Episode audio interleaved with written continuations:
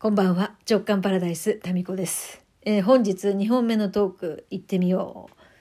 えっ、とねこの間あの子供がね学校に行きたくないと言いそう言ってて実際にもう行かなくなりそうで不安ですと。それでタミコさんは子供が学校に行きたくないって言ったらどうしますかっていう質問をいただいてたね。DJ 特命さんからにお答えしたんですけどそのお答えに対してまたお返事をいただきました。タミコさん早速質問に答えていただきありがとうございました。親身にお話ししていただいて感謝でいっぱいです。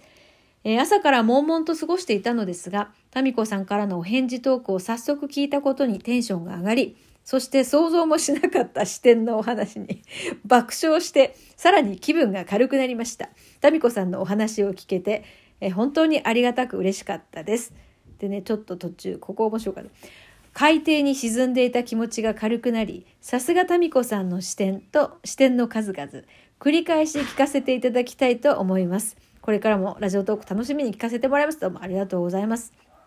そうですか。共にね、えー私も子育て半ばですけれども、共にこう試行錯誤しながらですね、日々やっていきましょう。えーでもまあ、あのね、気分が重いっていうのが軽くなるっていうことで、まあ、このラジオトークのね、存在意味があるんじゃないかなと。いや、だってね、気分が重い状態って、そのね、なんか海底に沈んでるような状態なんで、まあ、あの、360度見渡してもですね、深海魚しかいないわけですよ。まあ別に深海魚をディスってるわけじゃないんですけど、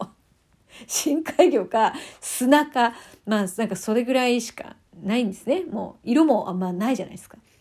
で自分が軽くなっていけば、そのトロピカルな魚たちの領域に行けるわけですよ。で、その自分の重りを捨てるか、まあ気分的な重りですよね。捨てるかどうかっていうのは自分でできるわけで。えー、ただ深海魚が、あのね、嫌ならトロピカルなエリアに自分が浮上すればいいっていう、ただそれだけの、もう全ての法則、全ての分野にこれは当てはまりますよね。だから気持ちが軽くなるだけで見える世界が変わるからその時にこう具体的な対処法とかですねこうしたらいいんじゃないかなみたいなアイデアがいいアイデアが本来の自分のアイデア本来の自分のいい状態からのアイデアが湧いてくるんでそれにあのそれを行動に移していけばいいんじゃないでしょうかねって思ってるんですね。こう気分がむちゃくちゃ重い状態不安でいっぱいの状態で浮かんできたアイデアってろくでもないアイデアなんですよ。だからまずは軽くなってちょっと深呼吸して気分転換してそこから何か物事を考える、まあ、寝るとかね、うんまあ、そういうふうにしてちょっと緩んでから何か具体的な行動を起こす起こす方がいいんじゃないかなって思っています。気分が重い時にね本当にやたらめったらですね行動したところですねあの海底の砂をまき散らしてですねさらに砂の中に潜んでいたなんか妖怪が出てくるっていうそういうまたね、えー循環にこうループにはまってしまいがちなんじゃないかなって思うんで。ね、気分が軽くなってちょっとこの、ね、深海魚のエリアからちょっとでも浮上できればねまた次の展開があるんじゃないでしょうかね。はいありがとうございます。次次ね次行ってみよう。えーコーヒー風味のお湯さん コーヒー風味のお湯さんそれってコーヒーなんじゃない？コーヒーと呼ばないんでしょうか？あそうじゃなくてはい次行きますね。えタミコさんいつも楽しく聞かせていただいてます。37歳の主婦です。最近やったワークでディナーショーがやりたい。ディナーショーね。ディナーショーがやりたいというワクワクが出てきました。昔から歌うのが大好きでしたが、歌手になるのは諦めていました。このワクワクが出てきた時も一瞬ワクワクしたものの、その後なぜか怖い、このワクワクから逃げ出したいと思っていました。その後なんだか気分が落ち込み、これをノートに書いてみることに。なぜ怖いのか書いているうちに、実力がないと言われるのが怖いという思いが出てきて、突然私の中の小さな女の子が、これは私のたった一つの宝物なの。これだけは誰にも壊されたくないの。私はこれしかないの。と泣きながら言いました。同時に私も涙が止まらなくなりました。彼女は大切そうに箱を持っていて、その歌手になるという夢の入った箱は開けたくないと、怖くて踏み出せない私とその子に何かヒントをくださいませんか？なるほどね。ありがとうございます。そうですか。まあ子供の頃ね、これをやりたかったな、あれをやりたかったな、みたいなものが入った宝箱を大人になった今、こう開けてみようか、どうしようか、中に宝が入っているのは分かったけれども、開けるの怖いし、どうしようかなっていう、そういうところですかね。えーまあ、こういう子供の頃大切にしてた思いっていうのは誰しもねあるんじゃないかなと思うんですがどうだろうな。何かヒント。うん。怖くて踏み出せない私とその子に何かヒント。そうだな。まずここからなんか私が感じるものはこのこの時に出てきたものはね昔から歌うのが好きで歌手になるとかディナーショーとかそういうキーワードが出てくるじゃないですか。でこれって子供の頃はそういうふうにんと歌とかディナーショーっていうのがやりたいなと思って大事な思いだったけれども大人になった今ですね本当にそのディナーショーとかダイレクトに歌なのかっていうとそこはですねはてななんじゃないかなと思うんですよ。だから歌とかディナーショーっていうところにこだわるとちょっと本質的なとこは見えなくなるんじゃないかなって思うんですよね。でえっ、ー、と多分だけども自分が大事にしてるものとか自分がいいよねって思うものを、えー、表に出す表現するっていうところが怖いんだと思うんですよ。だから歌とかディナーショーっていう風なものに限らなくってそれがやりたいとかっていうことよりもまあ好きは好きなのかもしれないけどそこじゃなくてポイントはなんか大事なものを自分がいいと思ってるものをいいという表現してみる多分そこの怖さなんじゃないかなという感じがするんですけどねこう見ていると。だからあのそれでいくとですねこうディナーショーっていうふうにこだわっちゃうとなかなかその現実的にどう動けばいいか分かんないってなっちゃうと思うんですよ。だけど自分が好きだなって思うものを好きと言ってみるってすぐできるじゃないですか。ハードルをちょっと下げて、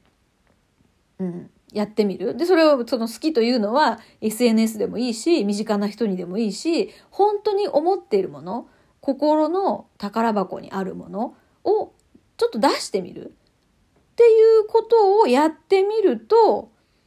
この、なんだろう、このね、宝箱を抱えた小さな女の子っていうのも何か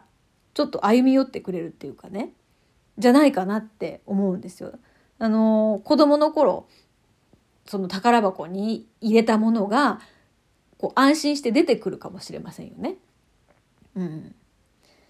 なんかその子供の頃きっとそのこれいいよねとかだこれ大事だよねみたいなことを言ったり表現したりした時にもしかしたらなんか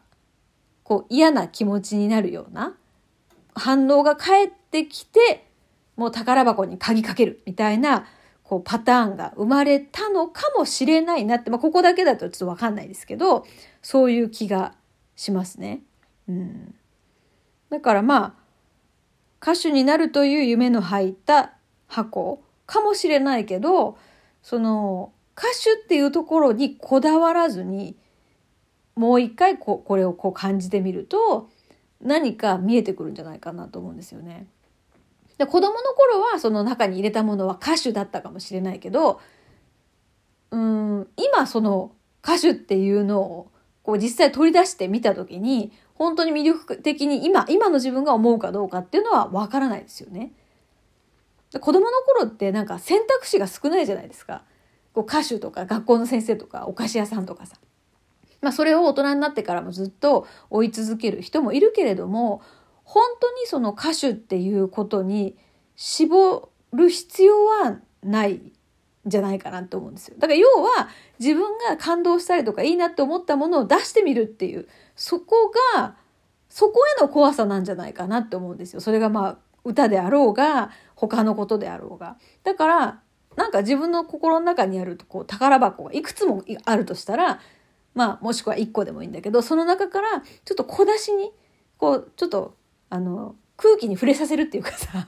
そういうことをしてみると何かこう循環が生まれるなんか今まで眠ってたやりたいなって思うことが出てきたりとかするんじゃないかなって思うんですよね。